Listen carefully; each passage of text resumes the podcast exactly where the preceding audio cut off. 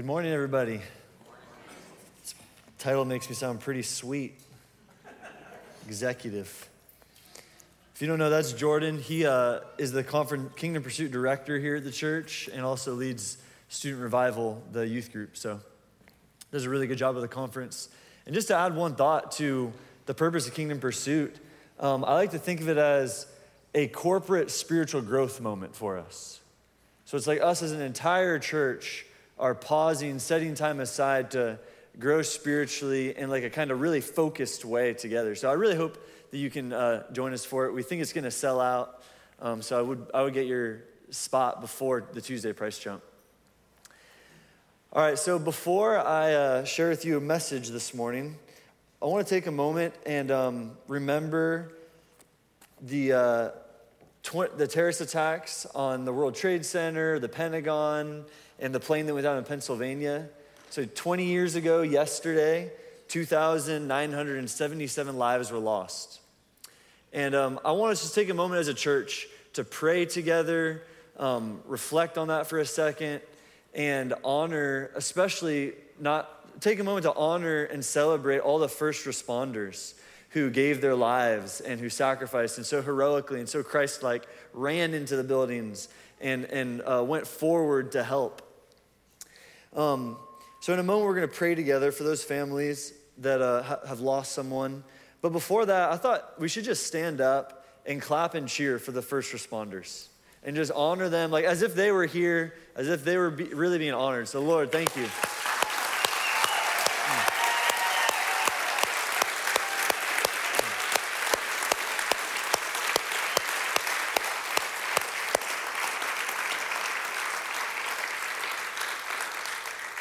So, why don't you just stay standing and we'll pray together? Before we pray, let me read two scriptures that I think Jesus would want us to, uh, that really fit and Jesus would want us to meditate on right now. First, blessed are those who mourn, for they shall be comforted. In the kingdom of God, it's not by running away from pain and problems that we get healing, but it's from running towards it with Jesus that um, we get comfort and healing. And this morning in the prayer time before the service, we really felt like the 20 year mark is a time where we're supposed to move forward as a country, move forward as a nation, not continue to remember and be thankful for the sacrifice, but officially leave a place of mourning, okay? And there's people who haven't been able to because they're traumatized and they're in pain. And so we want to pray for people who lost people. Maybe you're in this room and you lost someone in those attacks. But certainly there's still trauma done to our nation from it. But let's pray that that stops and that we move past that. And then, secondly, Jesus said this love your enemies and pray for those who persecute you, so that you may be sons of your Father who is in heaven. So, one of the distinctives of being a part of the kingdom of God is that when you're attacked, you don't only um, seek your own comfort, you actually pray for your attacker you actually turn your heart towards love towards the person who attacked you and um, hurt you. So we're going to pray for the families of the hijackers and the terrorists. And we're going to pray for the co conspirators. Maybe you're still living, that they would encounter Jesus. And we're going to pray for the Middle East. And uh, we can lift up another prayer for Afghanistan. Um, so just pray with me, okay? Let's first start by praying for comfort and um, our, our country in that regard. So, Lord, Thank you that you're near to the brokenhearted. In Jesus' name, we release the comfort that you purchased on the cross and from the resurrection to flood our nation this weekend. We pray for comfort for those who lost family members and who this is a traumatic, painful weekend for. We release your comfort over them. We just say to a, a spirit of trauma that want to attack our, our nation, our government, and our citizens, we say, Be gone in Jesus' name. We speak peace over the hearts of the citizens of our country. We bless the city of New York. Thank you, it's going to just be a hub of revival and of tons and, uh, of a crazy revival amongst Muslims in New York City. Um, and Lord, we turn our hearts towards our so called enemies. And we pray blessing over our enemies in Jesus' name. The families that were left behind by those hijackers and by the co conspirators, we pray you would bless them, God. We pray mercy on them, Lord, that they would have a revelation of who you really are, Jesus, and how much you love them. And Lord, I even be so bold as just to pray that any roots of Islamophobia that still linger in our country from this would be lifted off in Jesus' name. Thank you that our country has a calling um, in an assignment to bring revival and God's presence to Muslims in the Middle East. And we just say yes to that assignment. I pray you bless um, the United States of America, and I pray that you bless those who are mourning uh, the loss of 9 11. In Jesus' name, amen. All right, you can keep standing for the rest of the message. if you're really serious about Jesus, you won't sit down. All right, so just in case I've never met anyone before here, there's lots of people I've never met before, but um, the people here in this room or the people on the live stream, just want to say my name is Wilson, one of the pastors here. And uh, several weeks ago, I got back from a trip to the Middle East. I was in the United Arab Emirates and got to be part of some really cool stuff.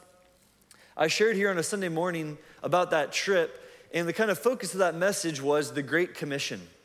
And I talked a lot about how our assignment, our calling, the um, marching orders that Jesus gave to us before he, before he left earth was that we would make disciples. And we would make disciples and we would teach them to do everything that Jesus taught us. So I want to follow up that message this morning and talk more about what I believe a disciple is and just put some adjectives and some descriptions around what a disciple is. So I titled this message, three core qualities of a disciple. Three core qualities of a disciple. I didn't make these up. I learned these from lots of other people. It's kind of, yeah, I didn't make it up. But I, I really like them. I think they're a good launching pad. And turn with me to James 2.19.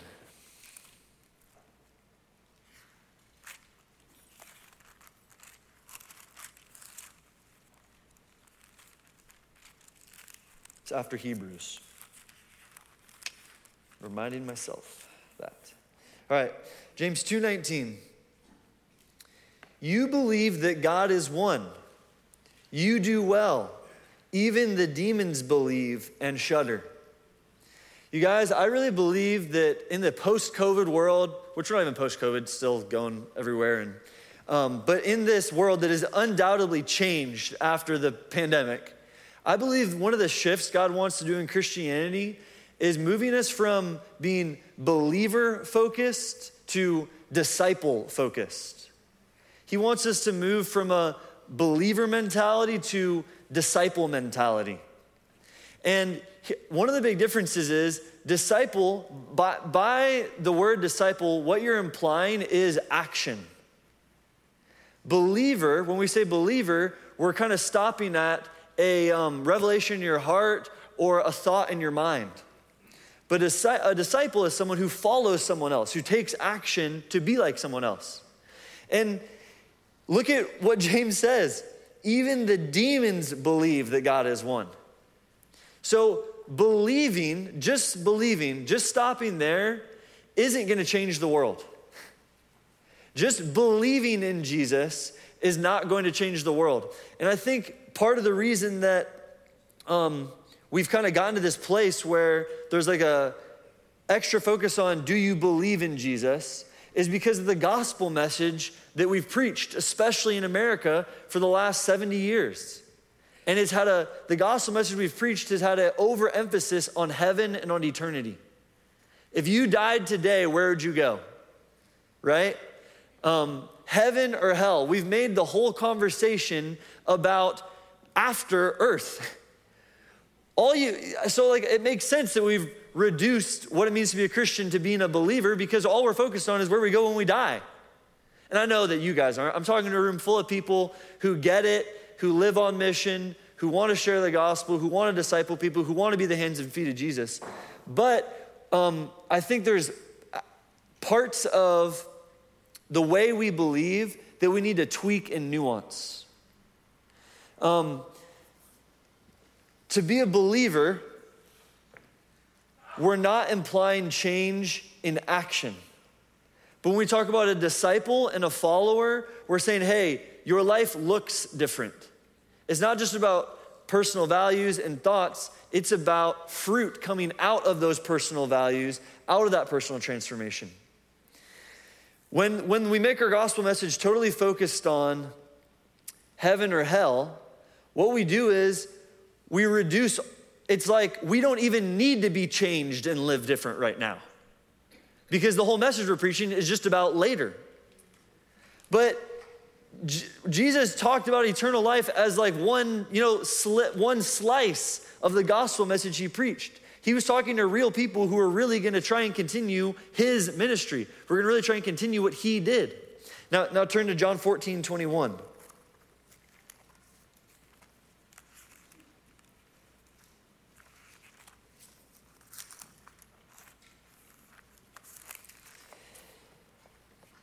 Whoever has my commandments and keeps them or obeys them, he it is who loves me. And he who loves me will be loved by my Father, and I will love him and manifest myself to him. So I just want to propose to you guys that true belief leads to true transformation, which, re- which leads to true obedience. You really believe, you really are changed, you really live different. So here are the three core qualities that I want us to um, look at this morning of a disciple. A disciple is someone who listens, obeys, and shares. A disciple is someone who listens to Jesus, obeys Jesus, and shares Jesus.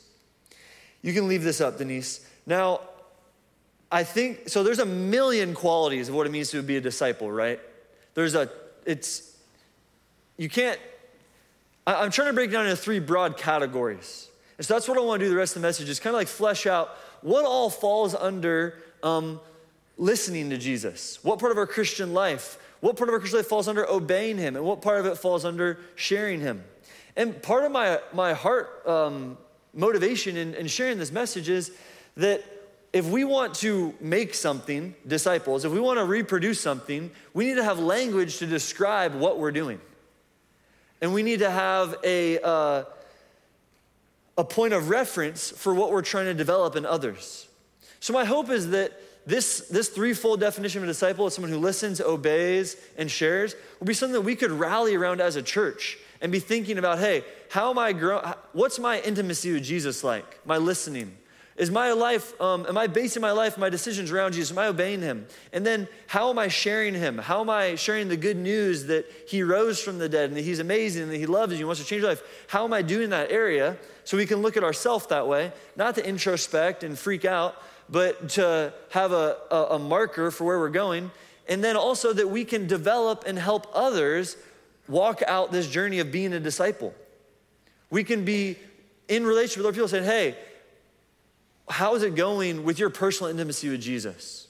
How is it going with um, the decisions you're making in, in your life? Is it looking like Jesus? Do you know how to share the gospel? How can I equip you better to share Jesus' love, to demonstrate his love?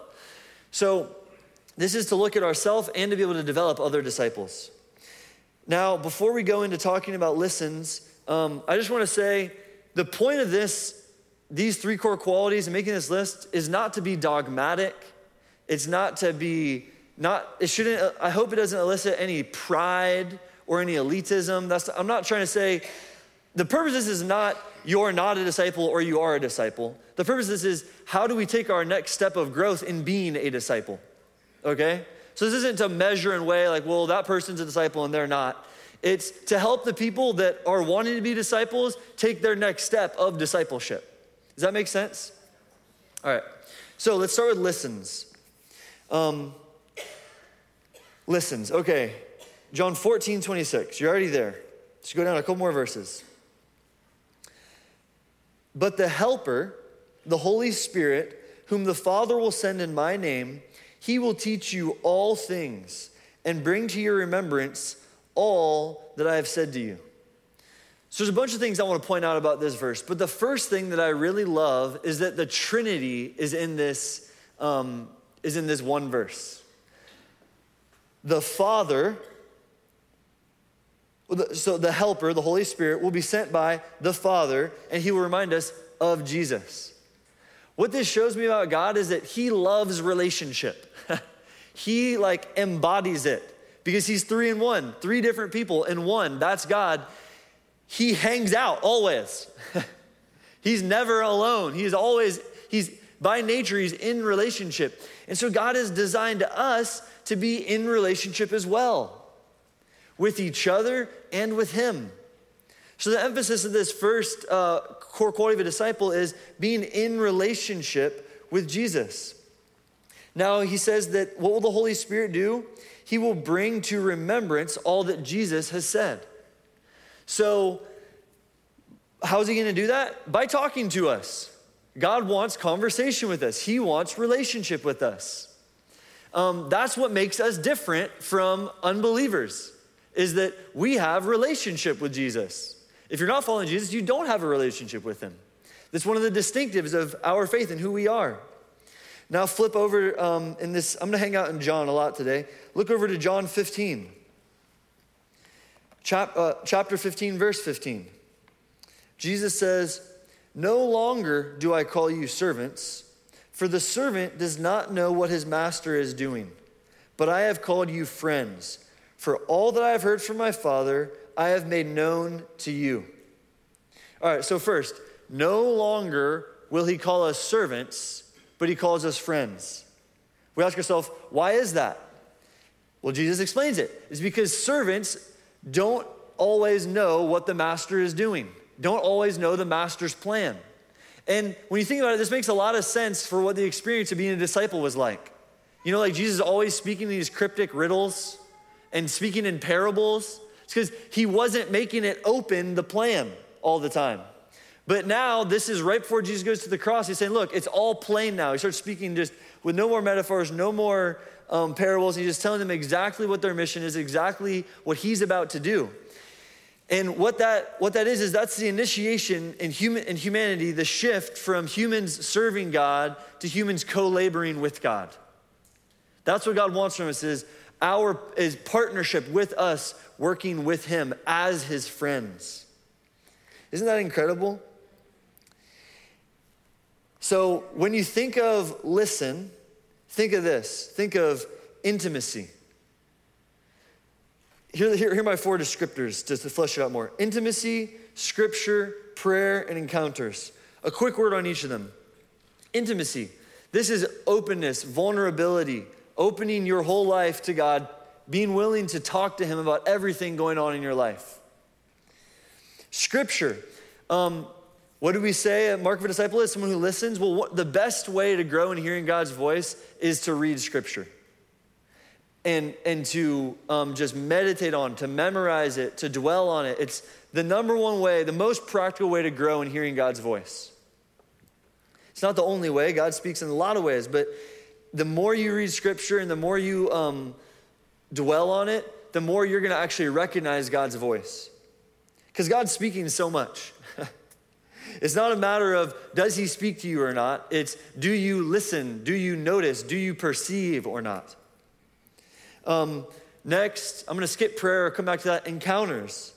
So, when I say encounters, I'm talking about imaginative and sensory experiences with God. Imaginative, meaning it all happens in your mind. That's amazing. God wants to encounter you in your imagination. He didn't create, your, your imagination wasn't created for the devil. your imagination uh, was created for you to see what God wants you to see. See things you're not currently seeing in the world. You can imagine it and then bring it into being. Our imaginations were created for God. And then, secondly, sensory experience. Who loves feeling God's presence? you know, like that's why worship is the highlight of our gathering, is because we get a touch um, and you know you can get it besides just on sunday but there's something special when we all come together we all lift our hands together we all sing the same words together that god loves that and reveals himself in a really sensory way where we actually feel him. And again god didn't create our five senses just for the functional purpose of operating on earth. He also created our five senses so we could recognize him and his presence. And its overflow. In the garden of eden they saw him. They smelled him. They tasted him. They touched him. They felt him well, when heaven breaks in now, we get the, the Garden of Eden experience again. And now, lastly, prayer. Now, a quick word. So, on prayer, something that I'm growing in a lot and that uh, is like kind of a newer thing for me is intentional prayer. So much of my life, I've defined prayer as just talking to God. You know, who's ever said that before? It's easy, pray, just talk to God. Well, you know what I propose to you? Um, when you're just talking to God, you're not praying, you're actually just talking to God. like, we don't need to put a spiritual religious word on communicating with God. You know what I'm saying? Like, when I talk to my wife, that's just talking to my wife. Who's more real, God or my wife? so I don't need to use a special, special language to reference talking to God, talking to Jesus. When the disciples came to Jesus and said, Teach us how to pray, he didn't say, Just go talk to God, just whatever you want. That's amazing that's brilliant, and we should do that. But he actually gave them a specific words to use and recite and a, a kind of a pathway of, of interacting with God. So I think that one of the one of the keys to growing in our listening is intentional prayer, praying Scripture, um, praying the Lord's prayer, praying the prayers that Paul prayers um, throughout the epistles.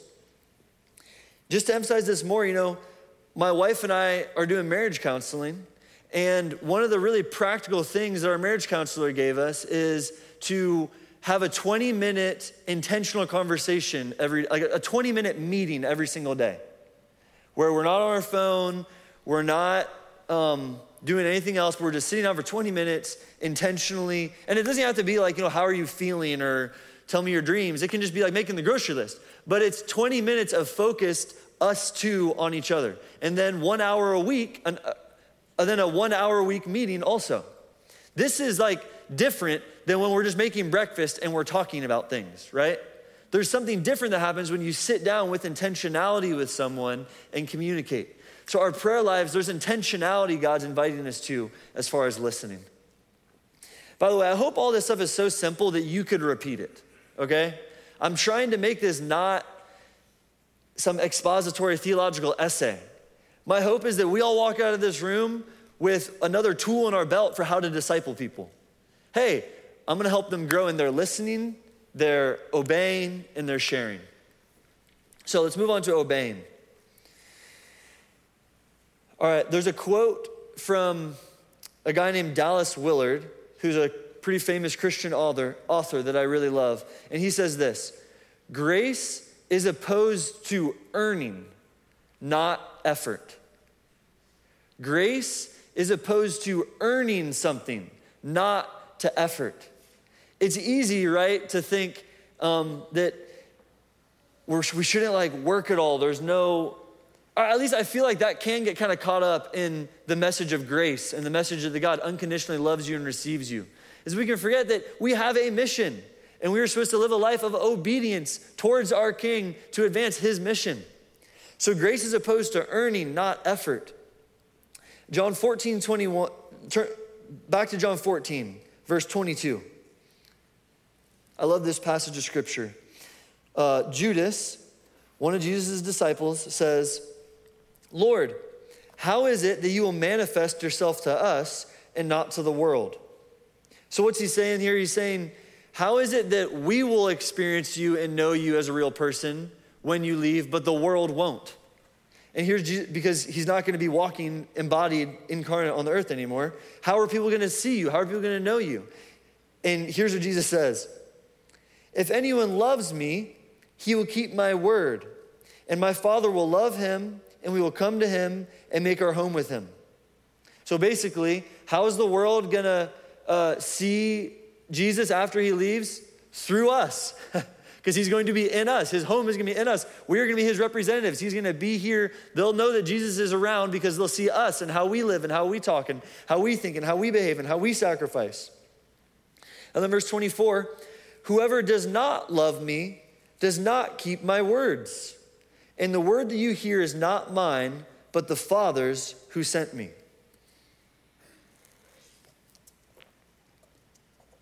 I'm going to read um, 23 again. If anyone loves me, he will keep my word.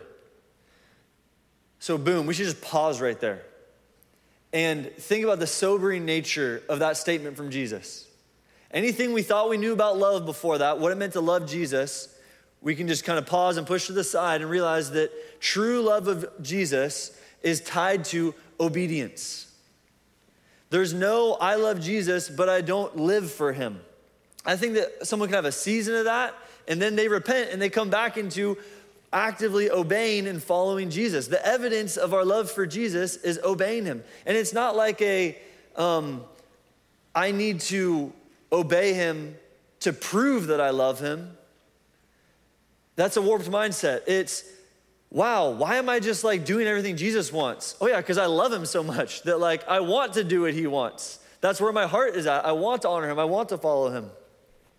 And then verse 24 Whoever does not love me does not keep my words. And the word that you hear is not mine, but my Father's who sent me.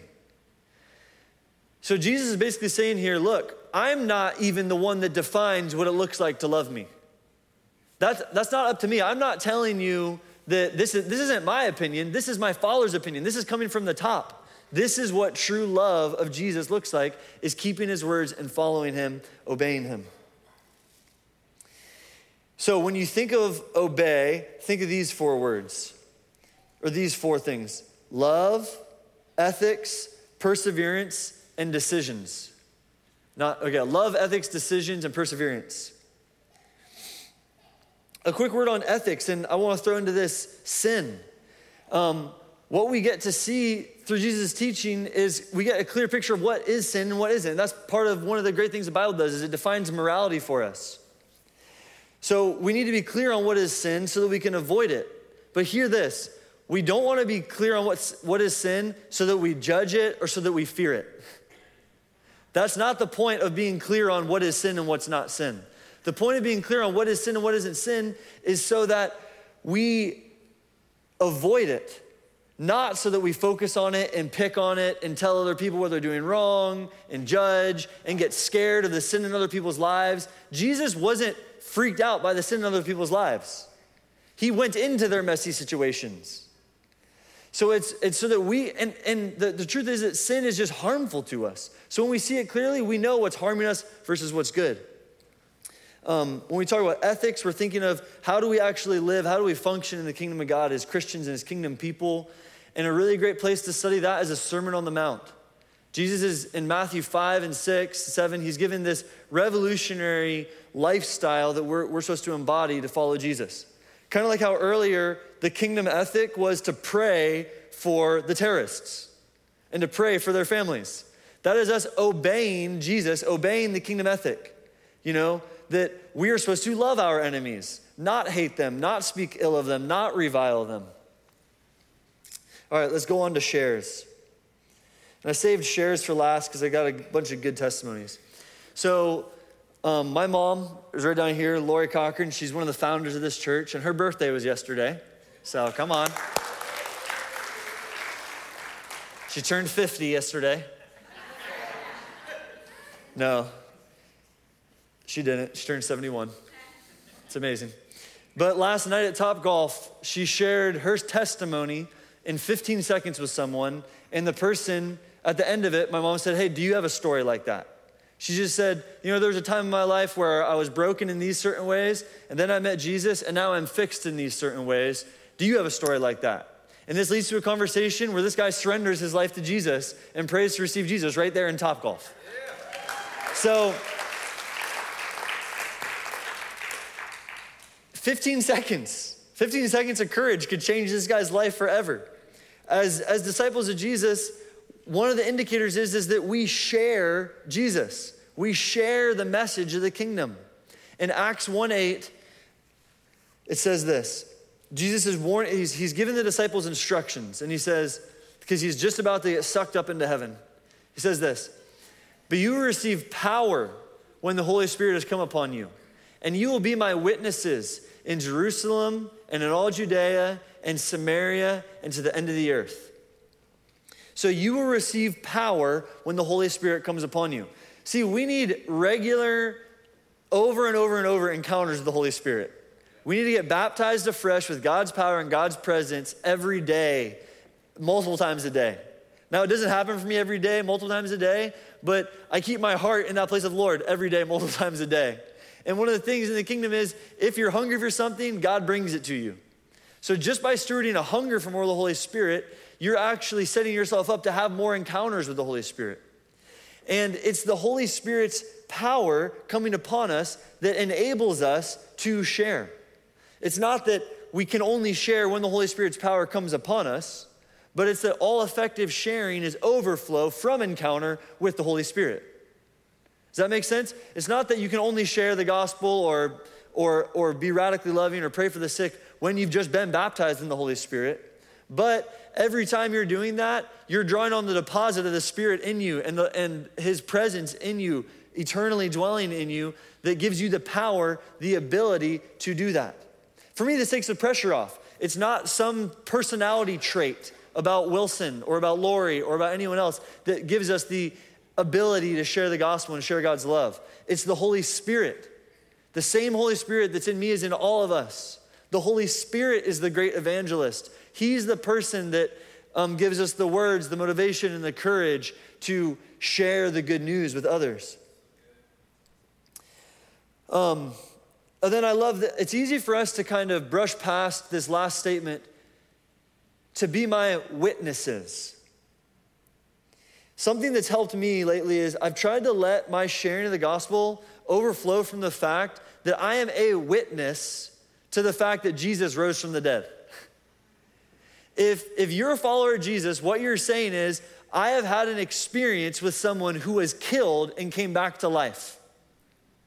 You haven't maybe had the flesh and blood experience, like where you saw him and touched him, but you've had an experience of faith in your heart from a person who was killed at one time and came back to life. You are a witness of the resurrection of Jesus Christ.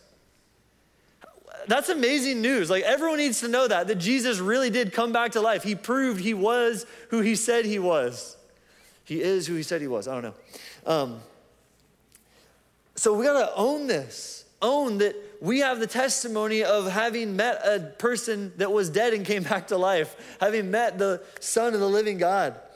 Um, Vinny Harris, who's a worship leader of this church and my brother in law, he uh, ha- is in a band with some other guys from the church called Come Up Here.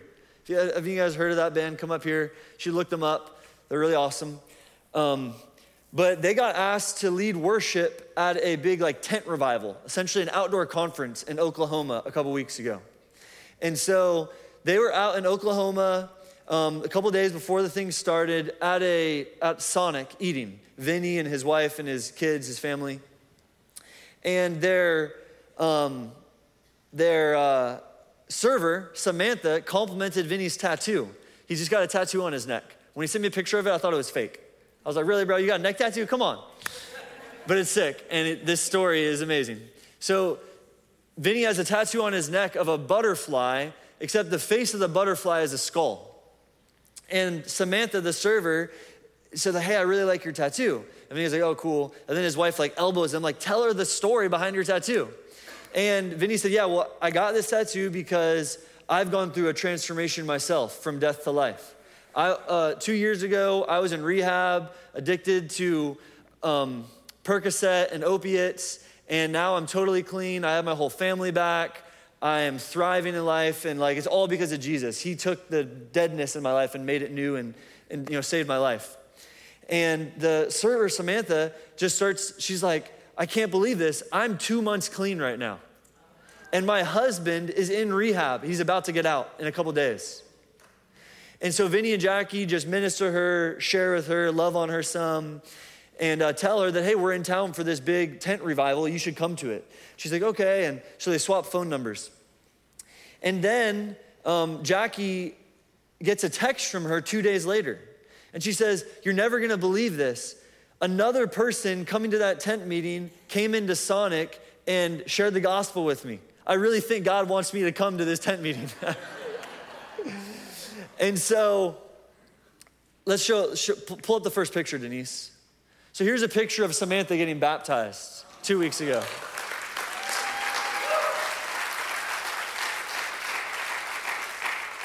And there's Keenan, another guy on staff here the church baptizing her. Then go to the next picture.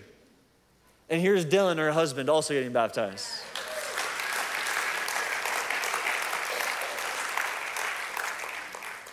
all Vinny was doing was witnessing to what Jesus had done in his life. He didn't provide this 10 point gospel presentation. He said, Hey, I was a drug addict. I was really stuck and broken in life. I was losing my family, and God changed it all. And He wants to do that for you too. That's, that's the essence of our sharing is being witnesses. Think, like, think about for the, the apostles, they weren't sharing a theology when they told people Jesus rose from the dead. They were sharing their experience.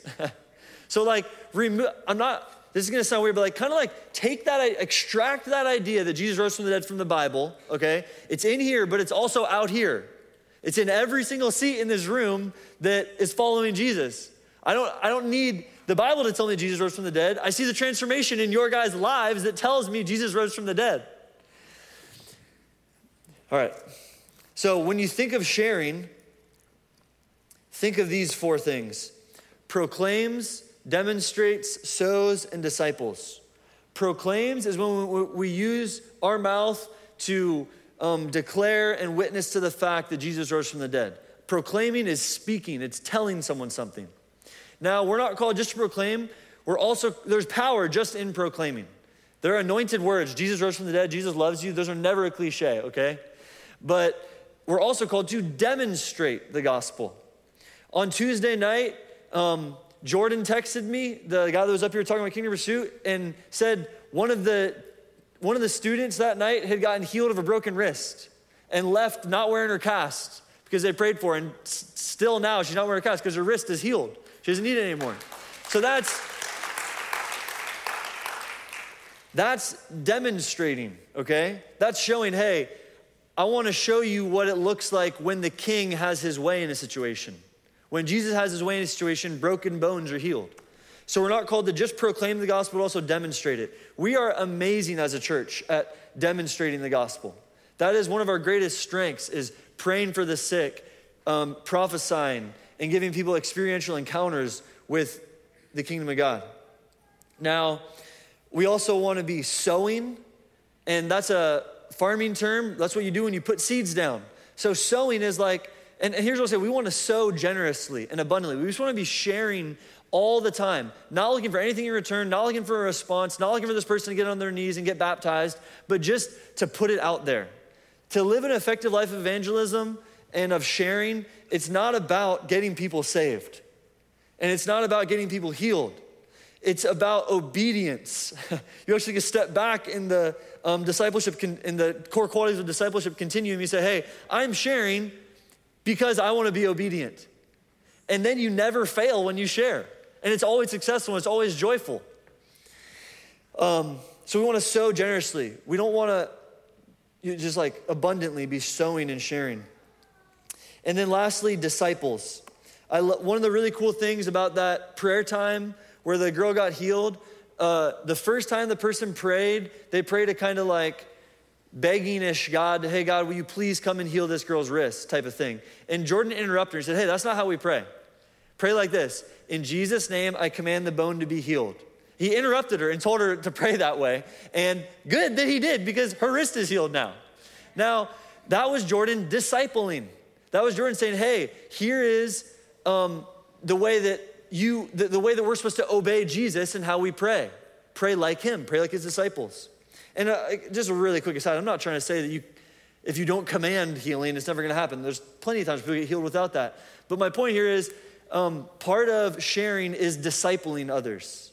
Part of sharing is taking this list of these three core qualities and helping other people to take their next step. Okay? So, what I want to do now for kind of like an application is just take a couple moments of quiet and let you guys listen to the Holy Spirit and pray for a moment about which one of these three core qualities God is um, speaking to you about right now. And what I want you to do is think in terms. So, yeah, let's just do this. I'm going to pray you see which one of those three, how specific God's gonna be with you. And you know, if you've never heard God's voice before, it can be as simple as a, a thought that comes into your mind that seems like it goes out of nowhere. Okay, so like you can hear God's voice, have peace. If you don't even know Jesus, you can hear his voice right now, and he wants to talk to you about how to live like him, okay? So, Lord, I just pray that you would speak to us right now about our next step in uh, being a disciple? Is it listening? Is it obeying? Or is it sharing that you want, to, that you want each of us individually to focus on this morning?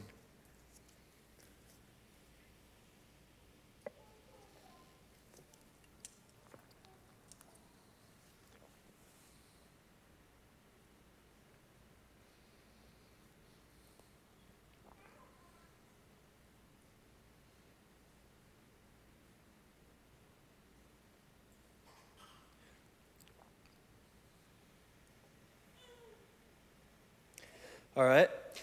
Amen. If you didn't feel like God highlighted one in particular to you, just pick one. Okay, they're all great. Now, I want to show you something I do at the end of Bible studies a lot, which is set a SMART goal. So you can bring up that slide. A SMART goal. A SMART goal is specific, measurable, achievable, relevant, and time oriented. Specific speaks for itself. Measurable is not just like, I want to pray a lot but it's like I want to pray every day. Um, achievable is not I want to pray every day for the rest of my life, but I want to pray every day for the next two weeks. Um, relevant is it has to do with the core qualities of a disciple, what we're talking about. And time oriented is you put a time span on when it's going to happen. So I want you just to turn to the, I know this is kind of like not typical Sunday morning flow, but just turn to the people around you and dialogue for a couple minutes about what a SMART goal in the area that God just spoke to you about could look like. Like recently, I set a goal that I'm gonna have an intentional prayer list where every Monday I pray for the, these things, Tuesday, these things, Wednesday, these things, Thursday, these things. And that came out of a Bible study where I set a SMART goal. So turn to the people around you, and if you don't know anyone here, then scoot your butt over to someone you don't know because it's great to talk to people, okay? And say, hey, what is, which one was God speaking to you about? And what are you going to do about it? All right? Ready, set, go.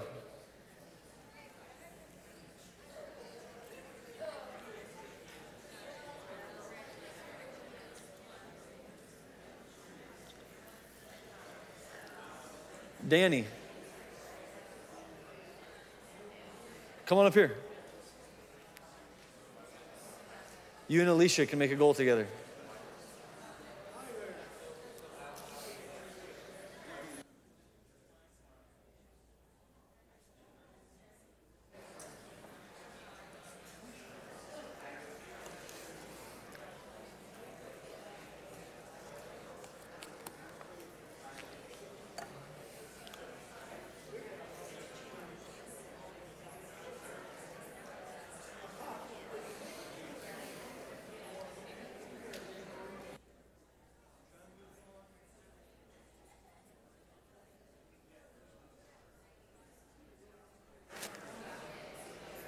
Keep going through your group so that everyone gets to share. It can just be brief, it can be half formed, even. It doesn't need to be perfectly formed.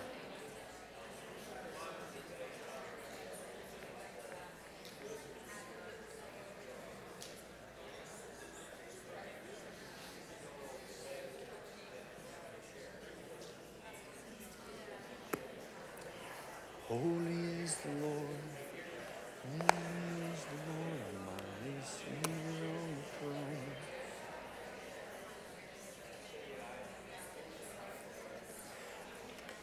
All right, you at least got it started. Let me just pray for you to end my message. Is that cool if I pray for you guys? Pray for me? You know, you might even want to follow up with a person you just made the goal with and say, hey, how's it going after a week? So, Jesus, we need your power to share. We need your power to obey. We only love and listen because you first loved us. So, Lord, we just reject any uh, heavy yoke and we just say we want to walk in full surrender to you. But I pray empowerment right now, God, over your church to walk in full surrender to you. Not by might or by strength, but by your spirit, Lord. We want to walk faithful to you and bring transformation into society. In Jesus' name, amen.